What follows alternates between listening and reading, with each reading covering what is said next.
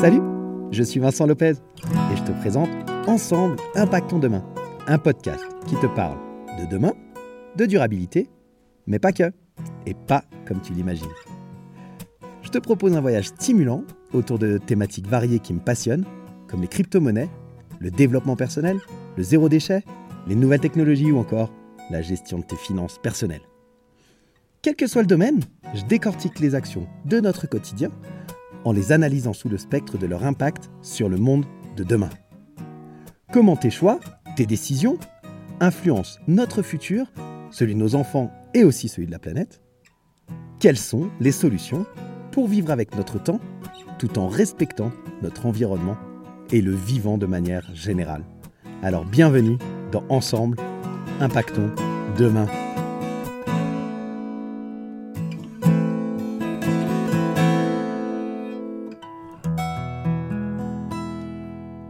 Salut la communauté des curieux intelligents, comment ça va aujourd'hui? On se retrouve pour l'épisode 14 de Ensemble, impactons demain.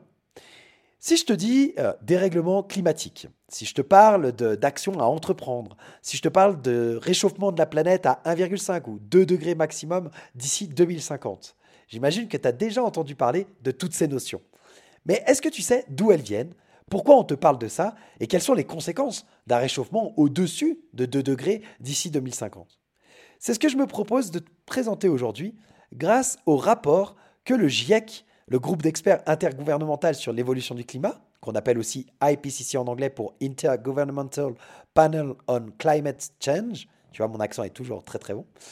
Et donc, je te propose aujourd'hui d'étudier les rapports que le, le, GIEC a fait. Et en l'occurrence, il a sorti le 20 mars 2023 son sixième rapport d'évaluation. Aujourd'hui, je te propose de euh, analyser, disons, euh, les précédents rapports qui ont servi de source à ce sixième rapport. Et puis, dans un prochain épisode, je te parlerai plus en détail du sixième rapport, le plus important, celui qui vient de sortir, et dans lequel, eh bien, on peut voir que rien n'est perdu, tout est encore possible pour changer le cours des choses. Ok, c'est parti, mais avant euh, d'aller de l'avant comme ça dans les rapports du GIEC, je vais commencer par te présenter ben, qu'est-ce que c'est que le GIEC. En fait, le GIEC, il a été créé en 1988 par l'ONU et l'Organisation météorologique mondiale.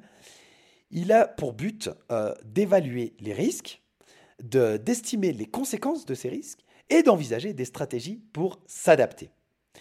Comment fonctionne le GIEC En fait, le GIEC, il rassemble 195 États de l'ONU faut savoir qu'à travers le monde entier, il y a des experts, il y a des chercheurs, il y a des climatologues qui travaillent sur le climat. Et le GIEC, en fait, de manière assez neutre et objective, il essaye de, synthétiser pardon, et de dégager les consensus scientifiques, c'est-à-dire tout ce sur quoi s'accordent les scientifiques du monde entier en termes de climat. Donc il regroupe et il clarifie toutes les recherches euh, scientifiques qui sont faites sur le climat. Une de ses activités principales, c'est la publication, tous les 5 à 7 ans environ, d'un rapport d'évaluation qui résume toutes les recherches et les articles scientifiques autour du réchauffement climatique.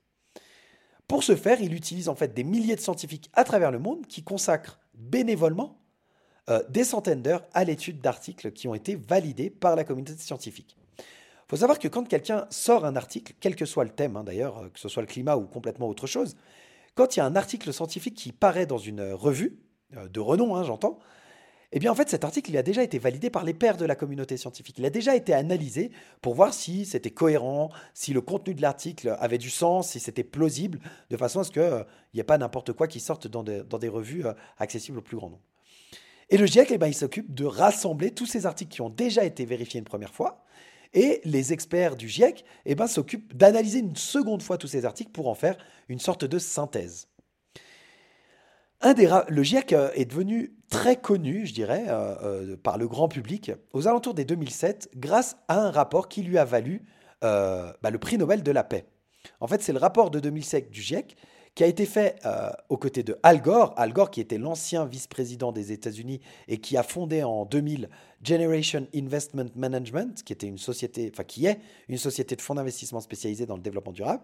Eh bien, le rapport du GIEC il a valu, enfin, aux côtés de Al Gore, il a valu au GIEC le prix Nobel de la paix pour avoir déclaré que le changement climatique était indéniable et qu'il était causé par l'homme. À cette époque, il y a Achim Steiner, qui était membre du programme des Nations Unies pour l'environnement, qui a déclaré que le rapport du GIEC, c'est un ensemble de preuves irrévocables offertes au monde sur comment le recours aux énergies fossiles et l'utilisation des terres agricoles affectent profondément les systèmes de notre planète. Pour lui, c'était le message clé du rapport du GIEC de 2007.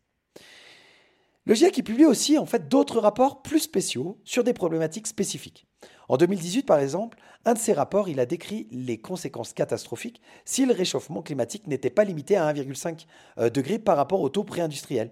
Ce rapport, il a participé notamment en 2018 à l'émergence d'une année de manifestations pour le climat.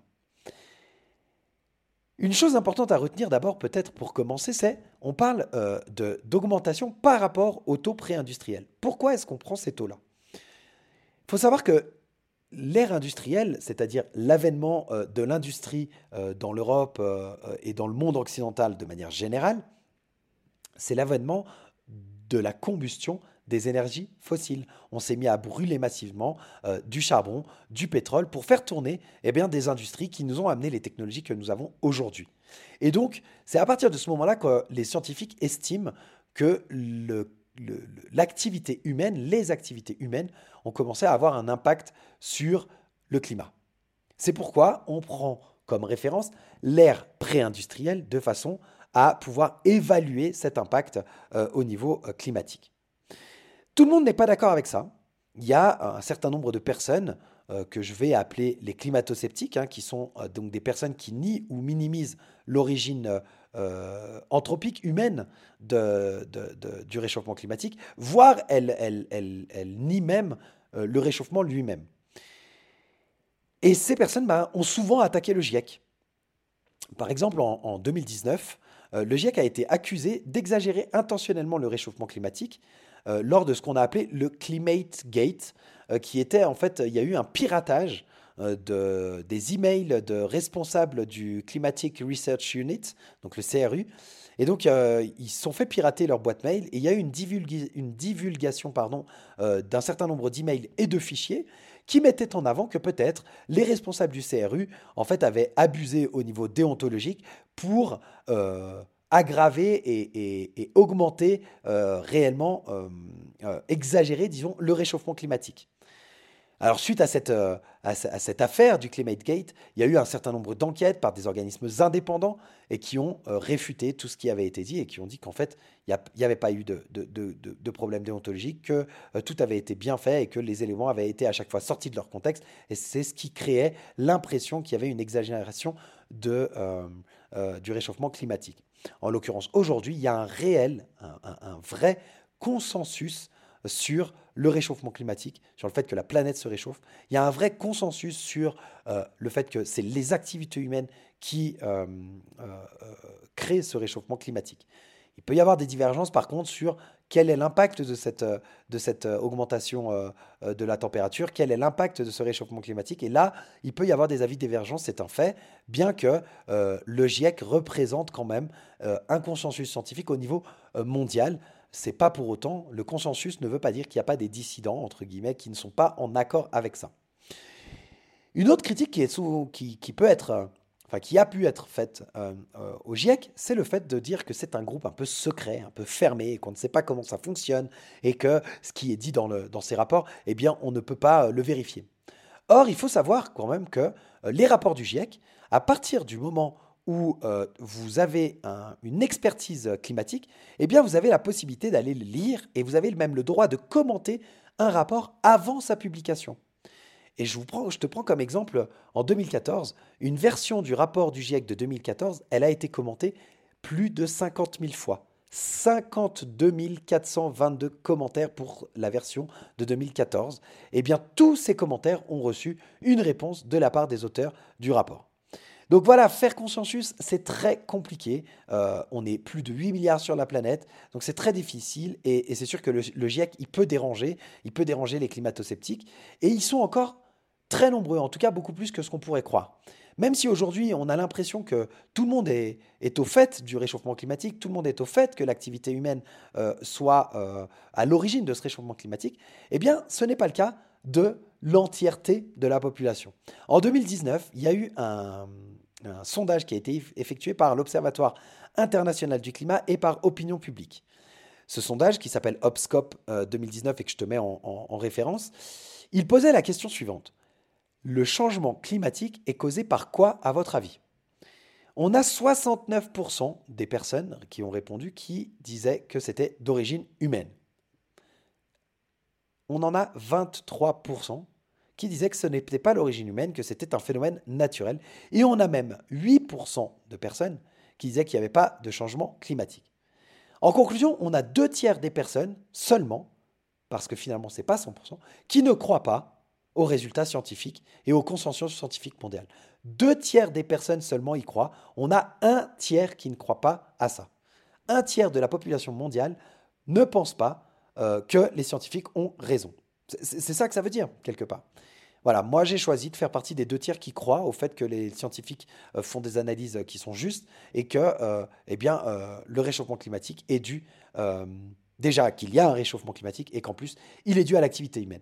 Et, pour, pour les personnes, si tu m'écoutes et que tu es encore sceptique par rapport à ce réchauffement climatique, je t'invite à faire une chose. Aujourd'hui, tu as accès avec Internet à toutes les données possibles et imaginables. Et je t'invite à aller vérifier euh, quel était le climat vraiment de manière très précise, hein, d'aller regarder euh, les précipitations qui sont tombées, d'aller regarder la température qu'il faisait euh, en été, par exemple, euh, dans la région dans laquelle tu vis aujourd'hui. Va regarder, eh bien, sur les 30 dernières, les 30 dernières années, comment le climat a évolué. Essaye de te rappeler, quand tu étais enfant, les températures qu'il pouvait faire en hiver, la quantité de neige peut-être qu'il y avait en hiver, et regarde aujourd'hui ce qui se passe. Je, suis certain qu'en faisant ça, tu ne peux pas nier qu'il y a un changement climatique et qu'il y a un dérèglement climatique. Ce qui est compliqué aujourd'hui, c'est que les gens parlent de réchauffement climatique. Mais le réchauffement climatique, ça ne veut pas dire qu'il fasse uniquement plus chaud. Ça veut dire qu'il y a un dérèglement global. Parce que faire plus chaud à un endroit, ça veut dire aussi, il y a un équilibre, va faire plus froid ailleurs. Moins de précipitations chez toi, eh bien, ça veut dire plus de précipitations ailleurs. Je te prends pour exemple, euh, on a cette année eu un grand problème en Europe euh, au mois de janvier, février. Il y a des, pouvoirs publics, les médias ont commencé à parler peut-être d'une pénurie d'eau parce qu'il n'y avait pas assez de précipitations, qu'il n'y avait pas assez de pluie début 2023 euh, sur le continent européen, particulièrement sur la France, sur la Suisse, et qu'on pourrait faire face à une pénurie d'eau euh, cet été s'il n'y avait pas assez de précipitations. Donc, des nappes phréatiques asséchées, plus suffisamment d'eau potable pour les populations euh, dans certains pays d'Europe. En même temps, en Amérique du Sud, eh il y a sur les de 2020 à 2022, il y a eu plus de précipitations et plus de pluie euh, sur la Colombie que sur toutes sur les 20 années de 2000 à 2020 cumulées. Plus de précipitations en l'espace de deux ans que sur les 20 années précédentes. Ça te montre bien le dérèglement climatique et non uniquement le réchauffement. Oui, il y a un réchauffement. Un réchauffement, ça veut dire que les températures les plus chaudes observées, eh ben, elles sont de plus en plus chaudes. Et que les, les, les, températures que tu vas avoir euh, dans les journées les plus chaudes de l'année, eh bien, elles vont être de plus en plus chaudes. Et c'est exponentiel. C'est ça que signifie le réchauffement climatique et donc le dérèglement climatique. Pour te parler encore d'une dernière personne qui n'est pas complètement en accord avec euh, euh, ce qui se dit de, manière générale et, particulièrement par, le GIEC, eh bien, je te parlerai de Stephen, Stephen pardon, euh, E. Conning, qui est chercheur, scientifique, physicien, et qui vient de sortir un livre qui s'appelle Le climat, la part d'incertitude. C'est sorti aux éditions Artilleur, je te mettrai ça dans les sources de l'épisode. Eh bien, en fait, ce scientifique estime que oui, il y a un réchauffement climatique, oui, euh, les activités humaines impactent euh, euh, le climat. Par contre, il n'est pas entièrement d'accord avec les conclusions hâtives que font certaines personnes en lisant les rapports du GIEC. Et donc, il a sorti un livre pour expliquer qu'il faut avoir un, point de vue critique et il donne des exemples très concrets. Je vais, je vais t'en citer un seul qui dit, pardon, j'ai le hockey, tu vois. et donc, il, a un un exemple qui dit la chose suivante. Il y a eu des très très grandes inondations euh, euh, cette année, ou enfin en 2022, euh, en Inde, au Pakistan même, je crois, pour être très précis. Mais donc il y a eu beaucoup d'inondations. Et puis, lors, à la suite de ces inondations, le maire d'une ville ou le président même du pays, je ne sais plus exactement, mais en tout cas, ce qui est sûr, c'est qu'il parle donc des, inondations assez graves qui, ont eu lieu. Et il explique qu'en fait, eh ben, il y a une, personne connue qui a été s'adresser aux, médias, et puis qui, en s'adressant aux médias, euh, leur dit, voilà, vous voyez, depuis 1967, c'est les pires inondations que nous ayons connues, c'est les pires catastrophes que nous ayons connues, c'est de votre faute à vous, les pays riches, et vous devez payer pour réparer ces inondations. Ça, c'est ce qui s'est passé en 2022 et c'est un fait. Il y a effectivement eu des grosses inondations euh, qui ont été assez catastrophiques avec pas mal de dégâts.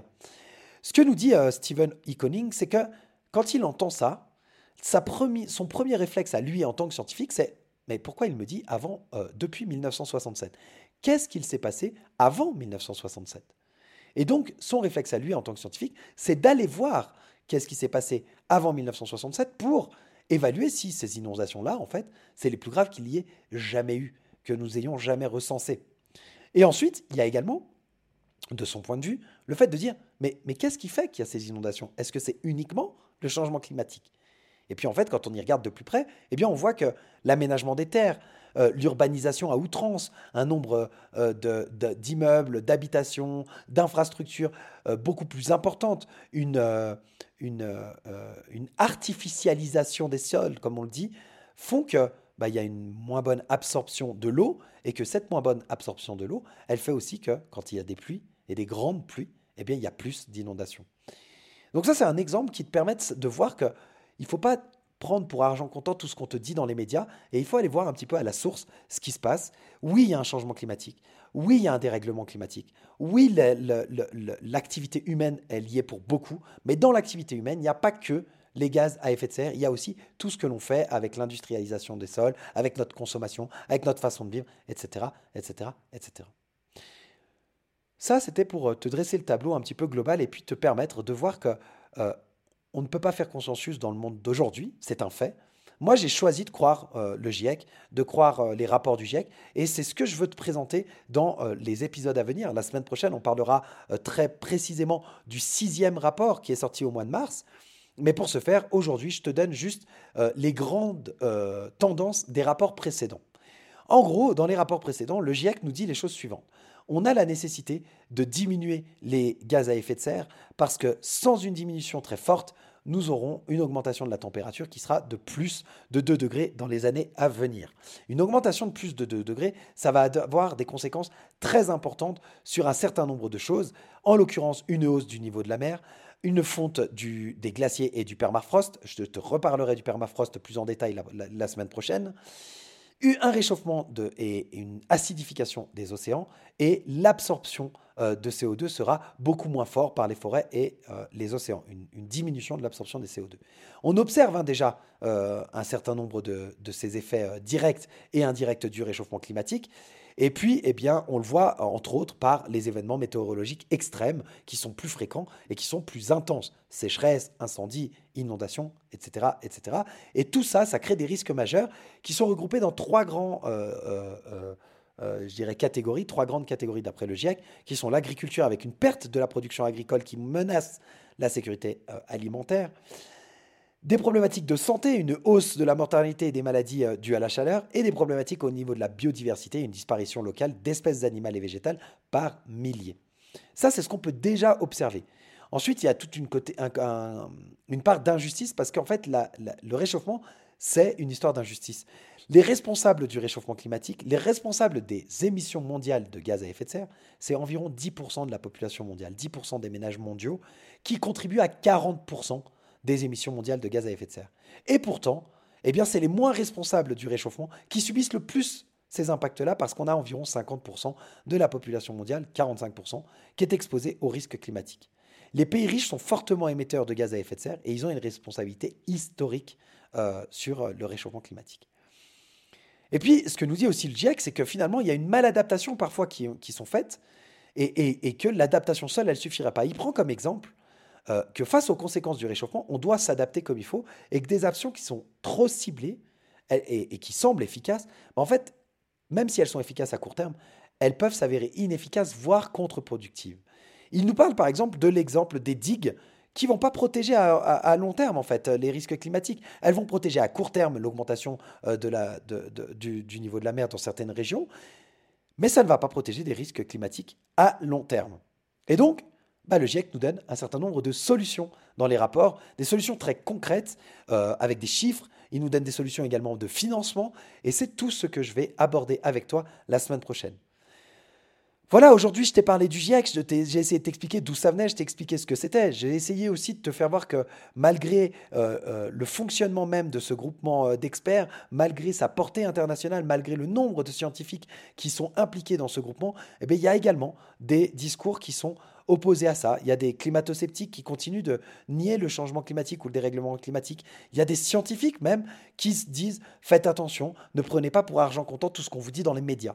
C'était important pour moi que tu comprennes euh, la globalité euh, de, de, ce qui se passe aujourd'hui parce que le GIEC prend une place très importante dans les médias et à juste titre, je crois, parce qu'il y a urgence à, à, à agir mais ce qui est vraiment chouette dans ce sixième rapport que je te partagerai la semaine prochaine, bah, c'est qu'il y, a des, il y a des possibilités. Rien n'est perdu. Il y a vraiment une touche d'optimisme aussi dans ce rapport. Il y a des possibilités concrètes qui sont données.